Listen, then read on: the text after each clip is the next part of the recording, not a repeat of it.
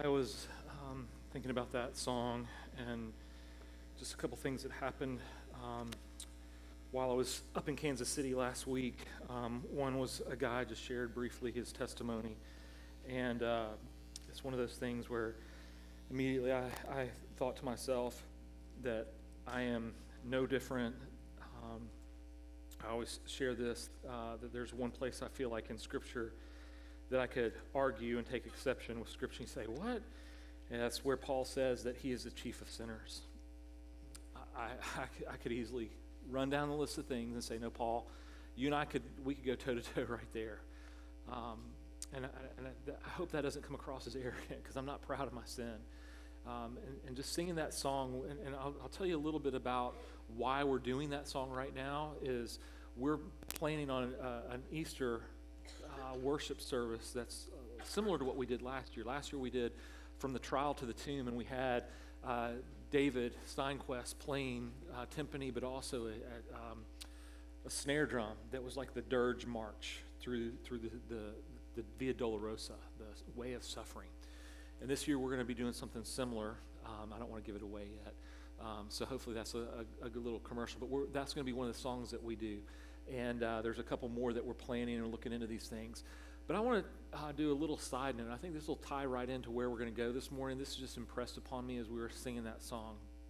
I'm um, turning your Bibles to Romans chapter 3, really quickly.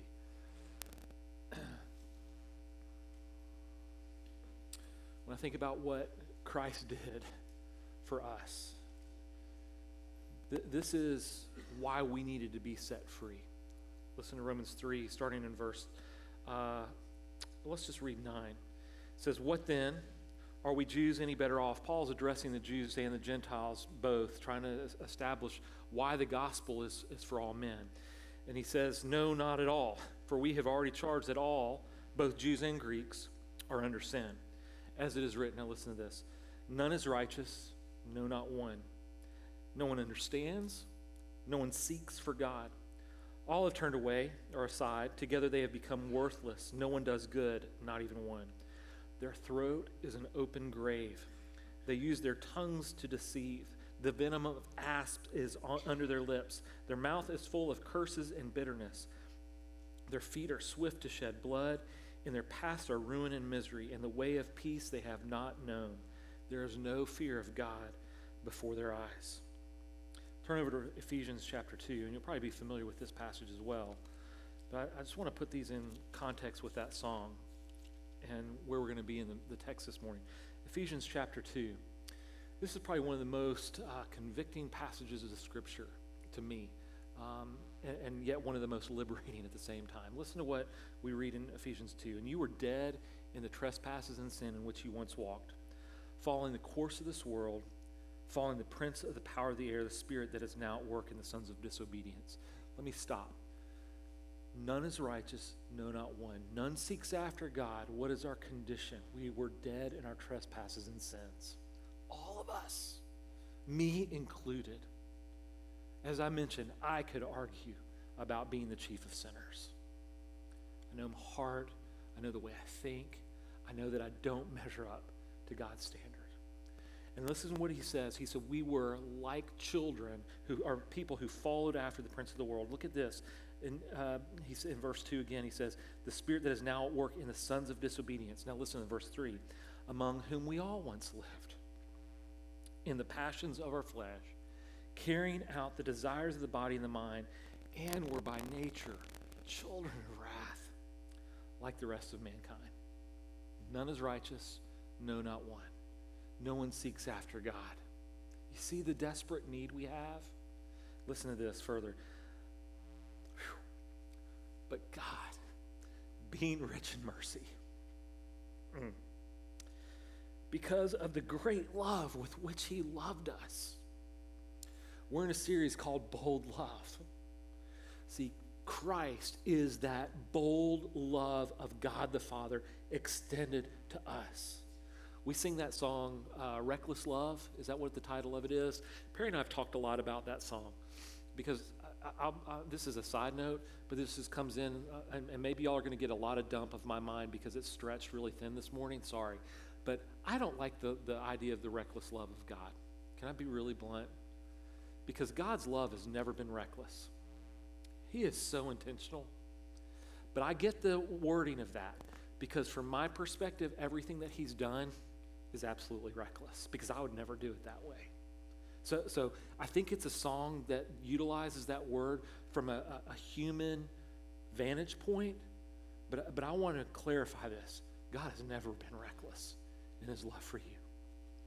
He's poured himself out intentionally from the foundation of the world. If you go back and read that in Ephesians 1, it is he waited for the fullness of time to send Jesus.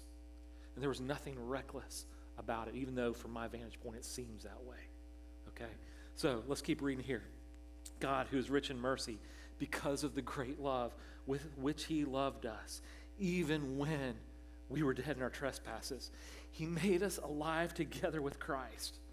By grace you have been saved. What a joyous thing. So when we come to Easter in just a, a, a short month and a half or so, it is about this very thing that we have been made alive in Christ because Christ rose from the dead. Whew. We ought to celebrate that with zeal and passion. And what is the root of that? It's his great love. And let's keep reading. Um, and he raised us up with him and seated us with him in the heavenly places in Christ Jesus, so that in the coming ages he might show the immeasurable riches of his grace and kindness towards us in Christ Jesus. For by grace you've been saved through faith. And this is not your own doing, it is the gift of God, not a result of works, so that no one may boast. For we are his workmanship, created in Christ Jesus for good works, which, which God prepared beforehand that we should walk in them. What a promising passage of Scripture. And when we think about what Christ did to release us from the chains of sin and the bondage that we were born into as Adam and Eve's descendants, Him being our head, we are now free because Christ is our head. Great doctrinal stuff, but it is the reality of the gospel. And folks, I'm going to tell you this the struggle is, and we'll jump into kind of our, our direction for bold love this morning, how to love an evil person. If I go back to Ephesians 2 and I think about how I was once one of these that was walking, living out the passions of the flesh, carrying out the desire of the body and the mind, and I was by nature a children of wrath or child of wrath, just like the rest of mankind, guess what? I can be evil. I can be evil. I remember days I was. I, I remember days that I acted so ugly and wrong, especially to four people in particular. Can you guess who they were? My mom and my dad, thank you, Kevin. That's exactly that's the top of the list. The next two are my brothers. that's the truth, right? Our families typically get the worst of us. And I remember when I was evil towards them. And I don't like to confess that, but it's the truth. And all of us, because we are like the rest of mankind, na- by nature children of wrath, we have that propensity. Now, let me say this about a couple things. I want to remind you of a, a few things to start with this morning. First of all, we, we need to have this perspective about a maturing disciple because here's the, the deal. Have any of us arrived yet in our spiritual walk? And if don't, you dare raise your hand. okay. Let me save you the embarrassment. No, you have not okay? I have not either. Praise God. I know Katie's like, praise God, he's not arrived. There's still so much work the Lord gets to do on him. Would he just, the Lord, please hurry up? You know, y'all are all thinking the same thing about your spouse. Don't, don't look at me like I'm weird. So here's the key. If we haven't arrived yet, we're all what? Maturing disciples. If we are followers of Christ, if we have been redeemed by the grace of Jesus, we are all maturing disciples. And here's the thing a maturing disciple is one who stewards the resource of love well. Okay? That is hard. That is hard. I know some of you, I know some of your stories. I know some of y'all have people in your lives that are evil towards you. And I've been there. I've had people act in evil towards me. And it is so hard to steward the resource of love well in those moments. But we're called to that. We're called to help them see their desperate need for Jesus too. And that's the goal. That, that the Lord would use us to love them in such a manner that they would repent and call upon Jesus and surrender so that there would be a transformation in their own life. So, let me remind you of our definition of love love is a sacrifice given to the undeserving. Me, you, because we are all by nature children of wrath like the rest of mankind, the undeserving. We've received it. We need to try to extend that to others. So, love is a sacrifice given to the undeserving that opens the door to restoration of a relationship with the Father, with others, and even with ourselves. Because if we don't get this idea of love right with the Lord first, guys, we can't understand how we even rightly relate to ourselves. Because when we become more and more sensitive about our ongoing need for the grace of God to work in our lives on a daily basis, then we're rightly relating with the Father. It's an ongoing thing every day. Can I really encourage you with this? Don't make church, your, your faith life, about the church service on Sunday or Wednesday. That's not enough. It's got to be daily. It's got to be daily. And I don't know about you, but I know this the ebbs and flows in my life, when I'm not in a daily routine with the Lord, this I feel down. I, I don't feel satisfied by Him. I feel um, just a, a sense of need constantly. But when I walk appropriately in daily devotion and those kind of things, the Lord, there's something different about the level of peace, the level of confidence, the level of assurance, and who I am in Christ. It's not about me, it's about who He is making me into. And walking with Him intimately daily is a key to that. And that, that's part of this whole thing about uh, loving well. So remember, we're utilizing labels now. I don't like labels, and I would certainly encourage you with this. Don't, uh, don't employ a label and think that you're unequivocally right. Because as soon as you employ the label and you're looking at, at someone saying, oh, yeah, I've got to totally know how they're packaged, it's that uh, you're seeing them with the log in your own eye. That distorts your vision instead of the speck in theirs. You get that? And I know I'm butchering that metaphor right now, but you get the image the picture that we've got to be careful about how we uh, categorize. Uh, so we're using three of those, but no one's going to fit into these perfectly. Okay? So a couple weeks ago, I, talk, I talked about loving a normal sinner. Today is going to be about loving an evil person. Next week is going to be about loving a fool. And I've been the fool too.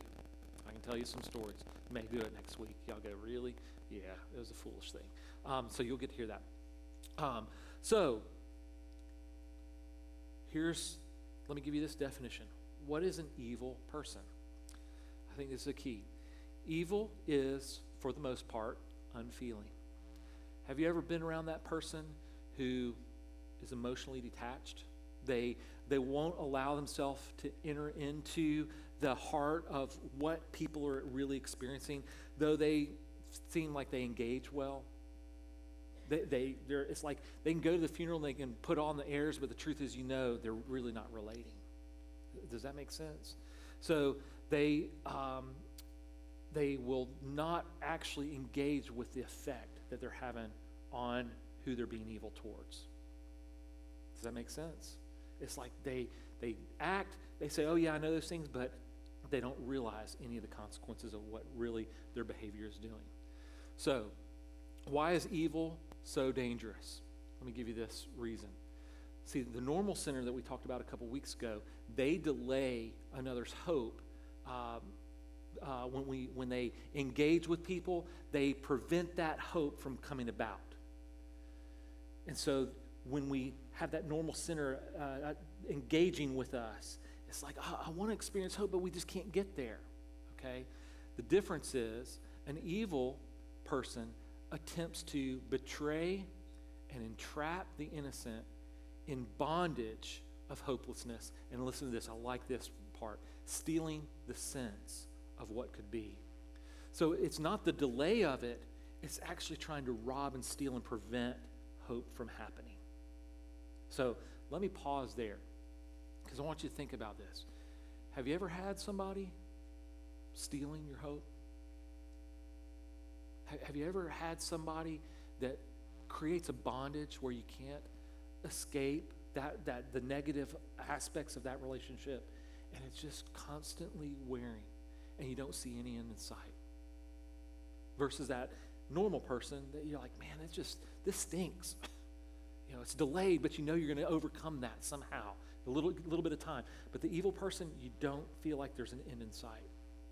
I've had it, and it is no fun. It, it actually, for me, I'm, I have a little bit of OCD tendencies, and that can consume my life because I want to figure out how to overcome it. And there's times that I simply can't eh, because it's not my responsibility to overcome that. But we're going to address what we do in those situations. Okay? Now, are y'all with me? Is this clear? Okay, good, good. Um, here's let me let me read this because I think this is good. Um, evil may exhibit normal emotion at appropriate points, but the feelings are not connected to those who are suffering or who are rejoicing. They're just a facade that hide a coldness of heart. Let's look at uh, a couple passages. Turn over to Psalm chapter 7. I think these are good passages to hang on to.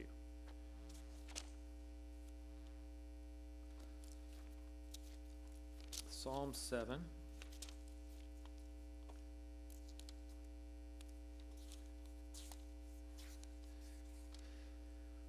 Verses 12 through 16.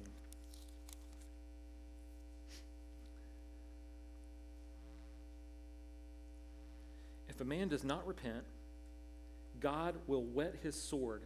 He has bent and readied his bow. So, so if, if someone does not repent, God is getting ready to bring destruction. You get that picture? That he's sharpening his sword. Students, y- y'all know what a whetstone is? Okay, I love this. I, I, learned it probably when I was in about sixth or seventh grade. A whetstone is a, a smooth stone that you actually wet a little bit with water, and then it's what you sharpen a knife on. So you put the knife both blades, uh, or both directions to sharpen both sides of the blade. And that's called a whetstone, W H E T. Um, and so when you get this picture of God whetting his sword, it's that he's sharpening this sword to bring destruction. And then he's doing what next? He has bent and readied his bow. All right, now I'm not a bow hunter. Uh, my shoulder's messed up from years of tennis playing, so I can't pull draw a bow back. But when I've tried to draw a compound bow back, you realize how powerful that thing is. And you can hold a compound. That's the, the, the, beauty of a compound is once you get it back in that notch. Am I right, Dan? It's a little easier to hold, and you can hold it there ready. But it's a stronger release too. Um, and that's a, a great picture here of what God's doing. So continue reading. He has prepared for him his deadly weapons, making his arrows fiery shafts. Behold, the wicked man conceives evil and is pregnant with mischief and gives birth to lies.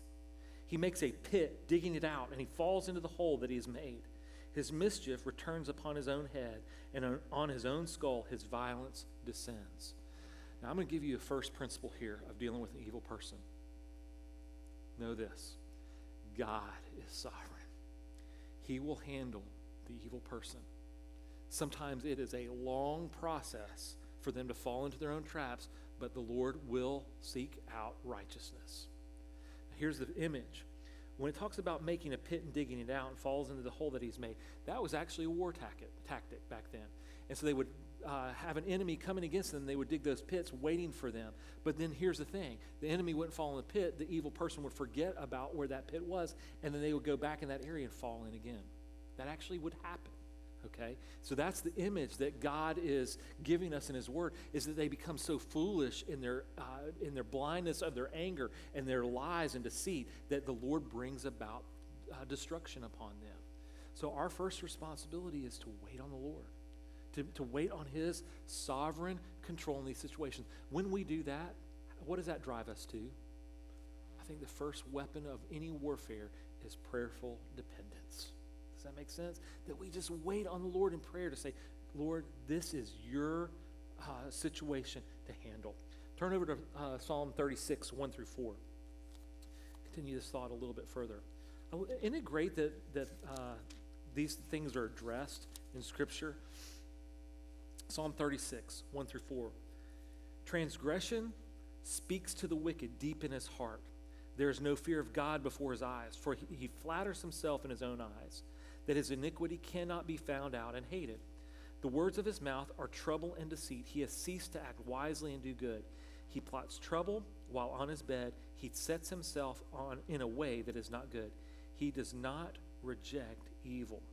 Mm. He's picking this out. Let's keep reading just for the sake of um, seeing where this is context. Uh, or the context of this verse. Your steadfast love, O Lord, extends to the heavens, your faithfulness to the clouds. Your righteousness is like the mountains of God, your judgments are like the great deep. Man and beast you save, O Lord. Keep going. How precious is your steadfast love, O God. The children of mankind take refuge in the shadow of your wings.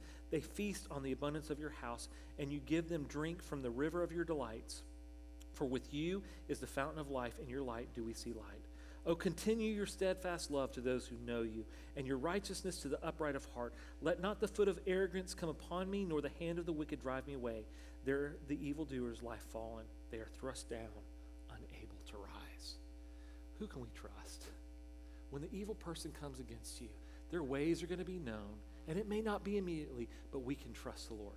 Now, let me, let me uh, ask you this, because I, I, I was thinking about how biblically um, we could expose who really wrestled with uh, evil in their lives. Can you all think of anybody? Let's, let's do a little bit of feedback and talking.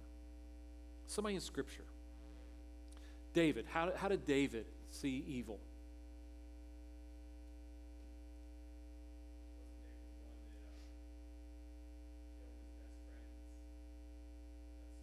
Saul.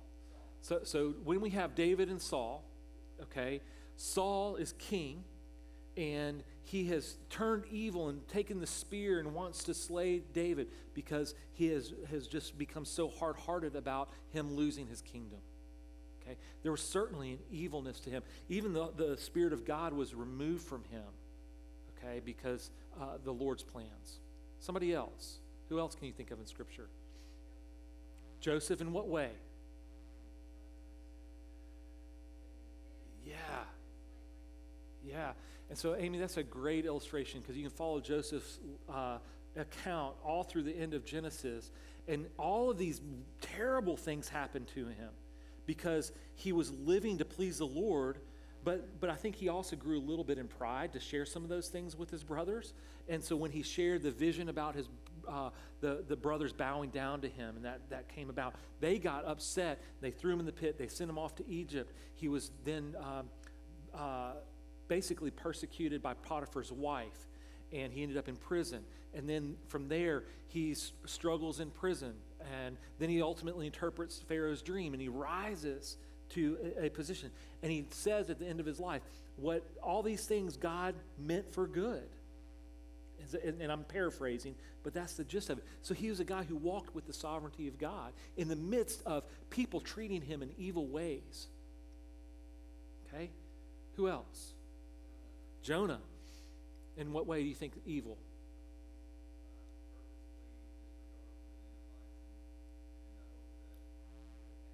Yeah. Okay. So in that, uh, Jason, he rejected the Lord and his plan and didn't, uh, uh, and, and it's kind of a weird dynamic because he's against the Lord running. And then when the storm comes up, he's like, hey, I'm the reason, throw me in the, the water. And then, so he's like, he recognizes this all along. So he's doing a dance with that throughout. Yeah. So let me tell you who I thought about. I'm going to ask you to turn over to Esther. I want to break this down. So if you need a little help finding Esther, um, Ezra, Nehemiah, Esther, Job, Psalm. Okay, Ezra, Nehemiah, Esther, Job, Psalm. So it's kind of a, a short book. But I want you to start with me in chapter 3. So the, the character here that we're going to follow a little bit is our, uh, three, really. Um, actually, we'll go with four. Um, Haman is the key one that we watch his life uh, and the disaster of, of this evil man unfold. You also have King Ahasuerus. You have Esther, his wife, who's a Jew. And you have Mordecai, the uncle of Queen Esther, okay, who's also a Jew. So let's, let's look at a couple things right here in, in chapter 3 uh, verse 1. After these things, King Ahasuerus promoted Haman, uh, Haman the Agagite, the son of Hammedatha, and advanced him and set his throne above all the officials who were with him. And there's nothing that Haman had done yet that we see that sh- should have caused him to be exalted. Evidently, he was just a guy that the king really liked. Um, so, verse 2 And all the king's servants who were at the king's gate bowed down and paid homage to Haman, for the king had so commanded concerning him. But Mordecai, now remember, why would Mordecai not bow down to Haman? Mordecai did not bow down or pay homage. He was a Jew. He was going to only worship the true and living God, okay? And, so he was not about to bow down to Haman. Then the king's, verse 3, then the king's servants who were at the king's gate said to Mordecai, Why do you transgress the king's command? And when they spoke to him day after day, he would not listen to them. They told Haman in order to see whether Mordecai's words would stand, for he had told them that he was a Jew. And when Haman saw that Mordecai did not bow down or pay homage to him, listen to this Haman was filled with fury. That's very typical of the evil person. When things begin to confront them, they get furious. They respond in this anger that is over the top, okay? Because they want to control things. Now, pick up in, uh, let's keep reading. But he disdained to lay hands on Mordecai alone. So, as they had made known to him the people of Mordecai, Haman sought to destroy all the Jews, the people of Mordecai, throughout the whole kingdom of Ahasuerus. Now, now see, here's again where an evil person, who, who's uh, Haman, uh, Haman's offense with? Mordecai. But what does Haman seek to do? Destroy all the Jews. So he, he takes this one, let's say he was even just in his conflict. He should have just taken that issue out, up with Mordecai. But instead, he takes issue with all of Jews, all of the Jews. Okay? So it's a, a over the top response. Now let's keep reading in verse 7. In the first month, which was in the month of Nisan, in the 12th of the uh, year of King Ahasuerus. Now, what month was it? The first month. Okay, remember that for just a second. They cast Pur, which is they cast lots, before Haman day after day, and they cast it month after month till the 12th month. How many months did they cast lots? 12 months. Okay, and let's look what happens, which is the month of Adar. So, why would they have cast lots for, for 12 months?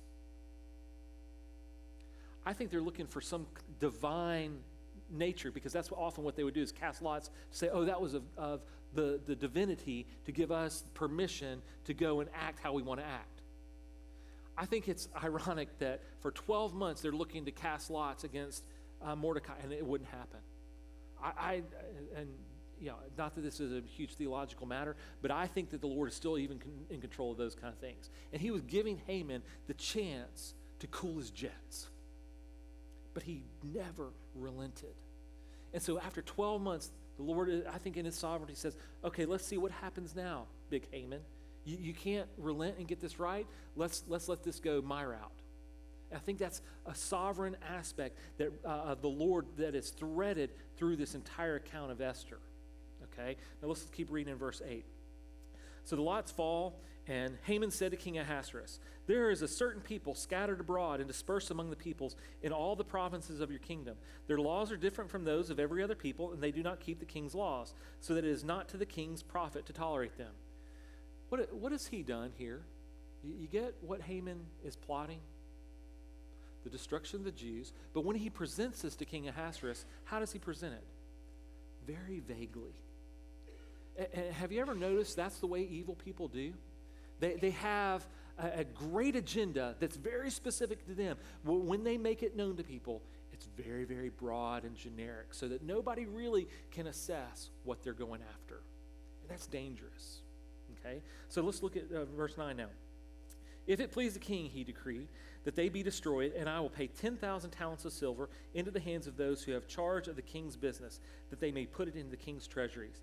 So what he says is, hey, these folks comprise a large portion of our culture. They have a lot of wealth, and if we destroy them, we can take all their resources and we can pour it into your treasuries. So let me give you a little mathematics here. Uh, a talent is worth uh, is a, a, weight of silver or gold, about 33 kilograms, about 75 pounds. Okay, so in modern value, that 10,000 talents of silver would be about 16 million dollars worth. Okay, so that was a huge sum. So you think about Mordecai, I mean Haman running through and, and setting off this uh, domino effect to have all the Jews destroyed and then to reclaim all of their property and possessions. He's going to make the king wealthy. Look at verse 10.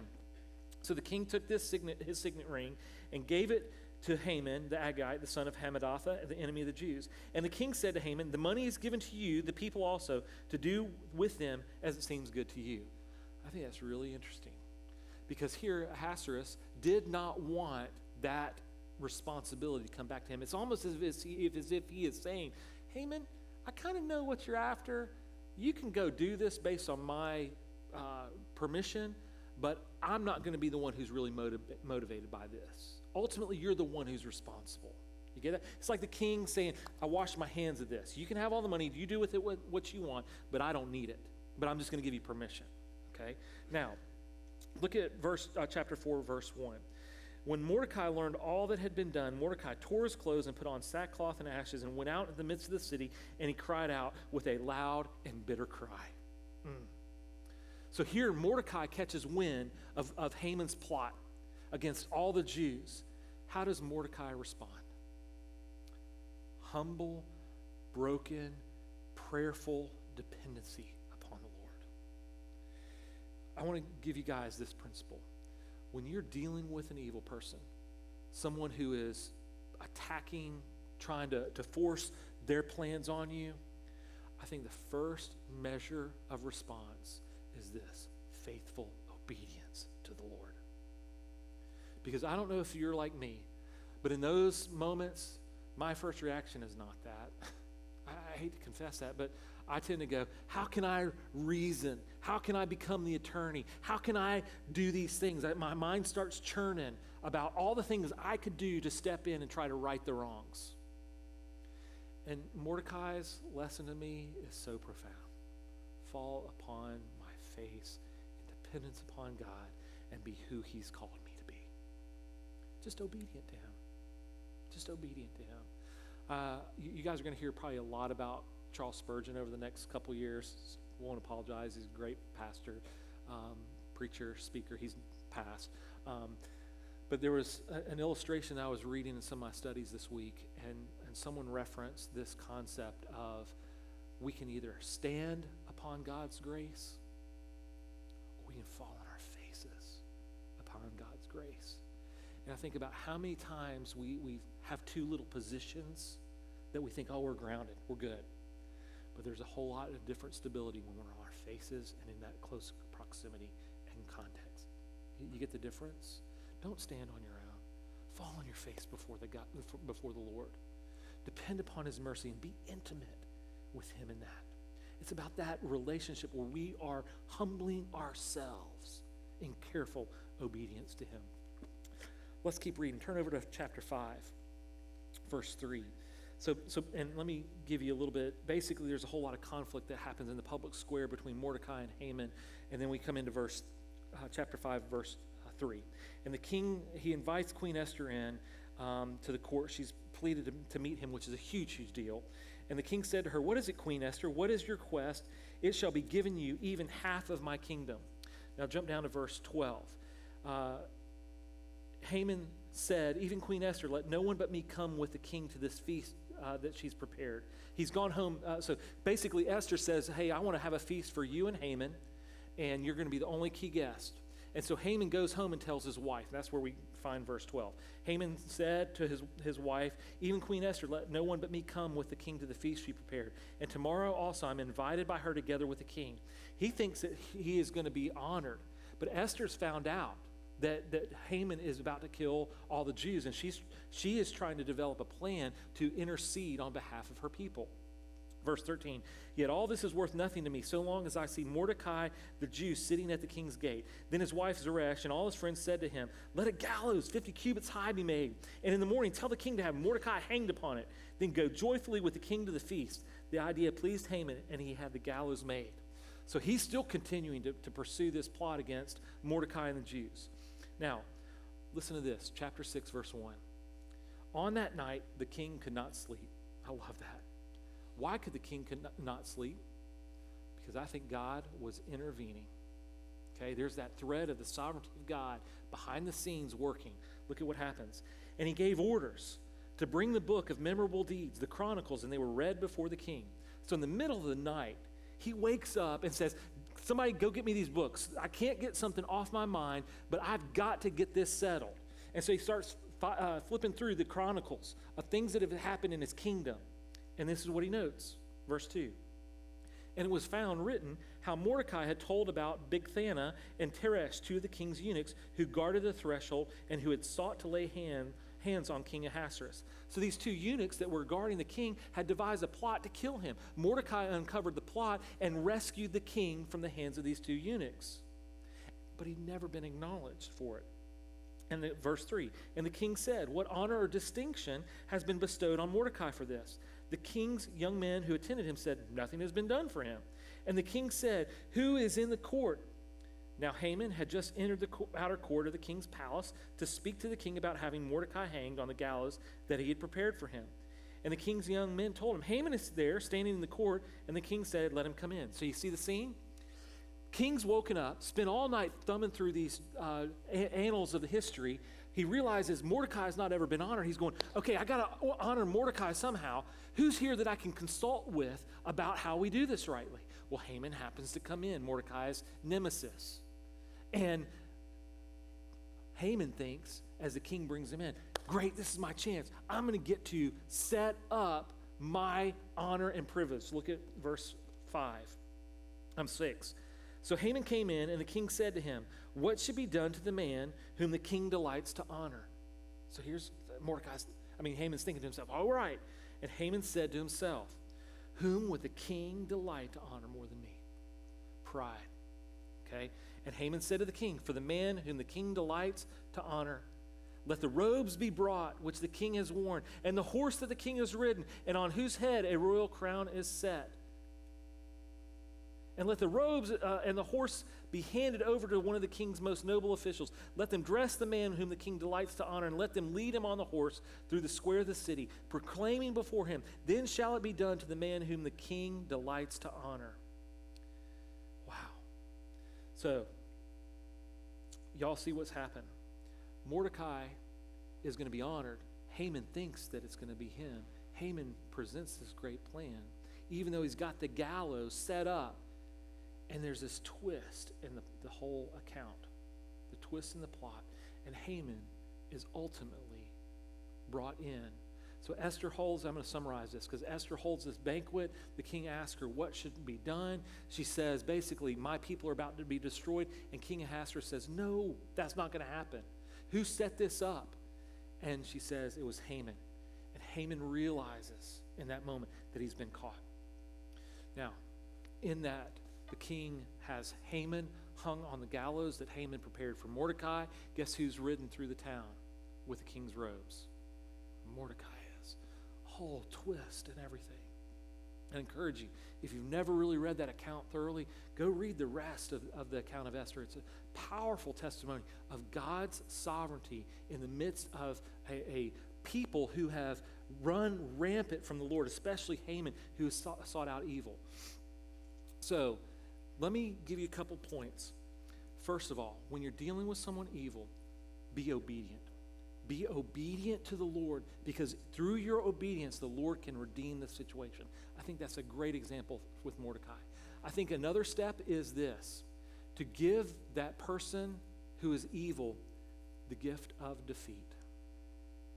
That's hard because it takes a lot of creativity and wisdom. But see, that's ultimately what Haman received was the gift of defeat. And, and I, I know that we're dealing with a secular king. I, I almost wonder what had happened if King Ahasuerus had been a believer. Would he have actually had Haman hung on the gallows? I don't know. The, the gift of defeat may have just been enough, okay? Because I think about David and Saul. When David was running from Saul, and he went into the cave of, I think it was uh, Adamah, and he found Saul actually going to the bathroom. And he could have killed Saul in that moment, but instead, he cut a corner of the garment off of Saul's robe and he went out. And he said, from the mountainside across a little valley, King Saul, I had you in my hands. And Saul repented in that moment. I don't think all the way rightly, okay? But, but there was a gift of defeat that David gave King Saul. It was creative, it, it was powerful, it was sobering. That's what the gift of defeat should, should do. And in that moment, what did David especially do? He humbled himself, and said, Even though I'm to be king, I'm not going to take how I acquire this kingship into my hands. I'm going to trust the sovereignty of God to bring this about in the right time. And I think the Lord honored that in David's life.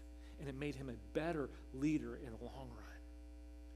How do you hand someone the gift of defeat? Can I, I'm going to give you another principle that may help you with that.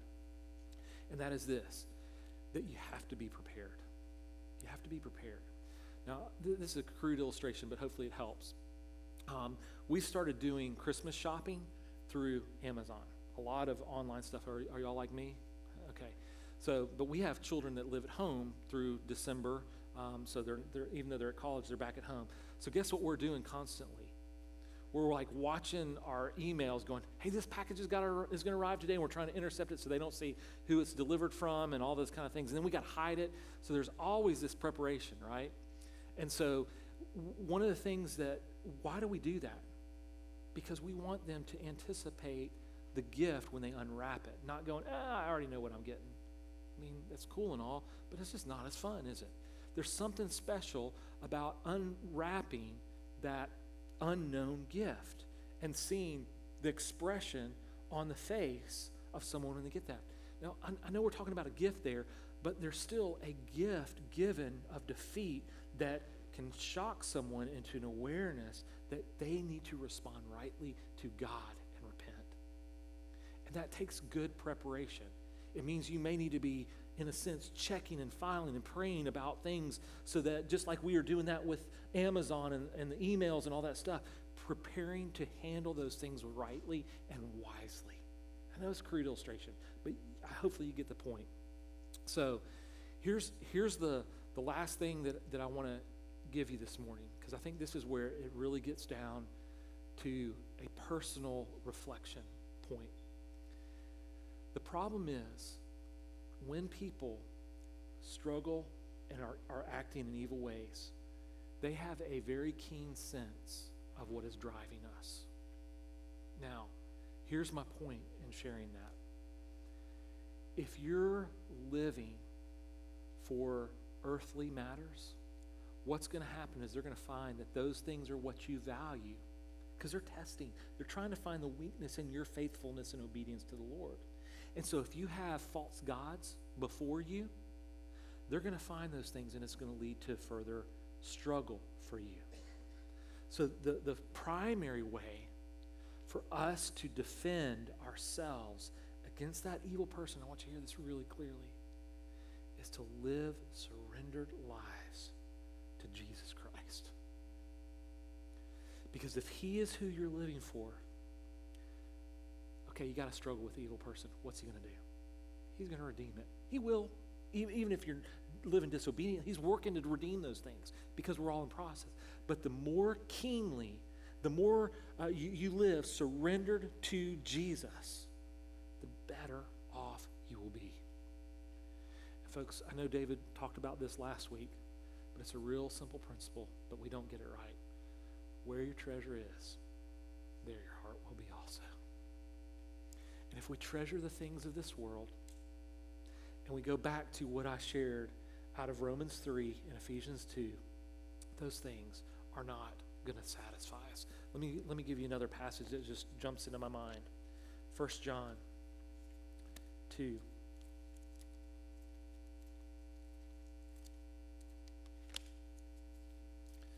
Fifteen, sixteen.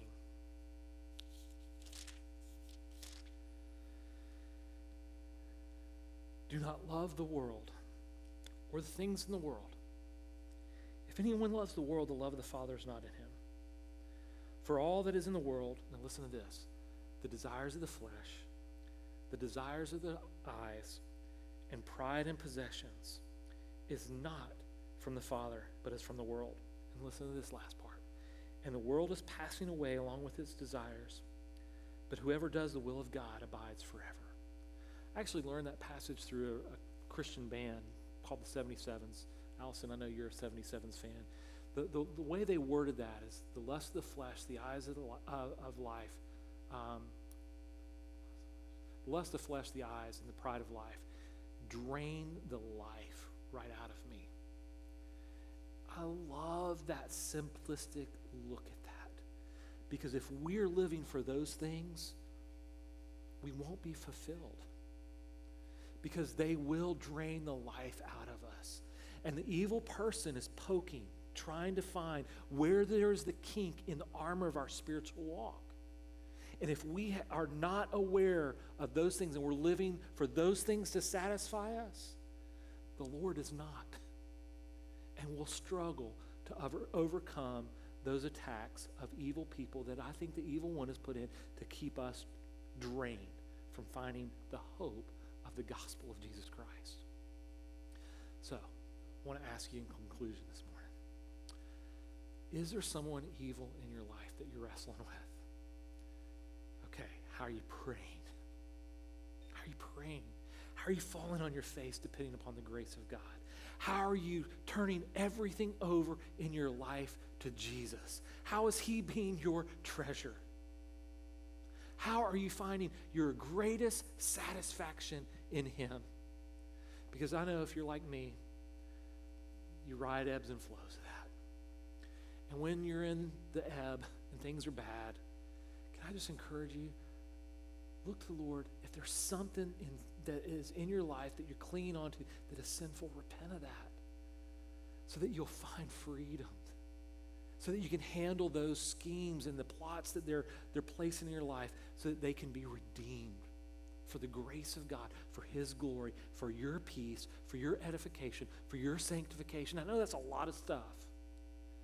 But the hope is that we would walk rightly with the Lord and experience His grace and peace ultimately. And I go back to Ephesians 2.10, that we be, uh, be, that we are His workmanship created for good works that we have been prepared beforehand that we should be walking in Him okay? That's, that's where we need to be. Now, let me also address this. Somebody in here may be going, you know what? I, I've actually been that evil one. I have not surrendered to the, the lordship of Christ, and I have been walking in my flesh. Can I tell you, like I said earlier, that was me at a point in my life. Don't be satisfied with that. God is calling you to freedom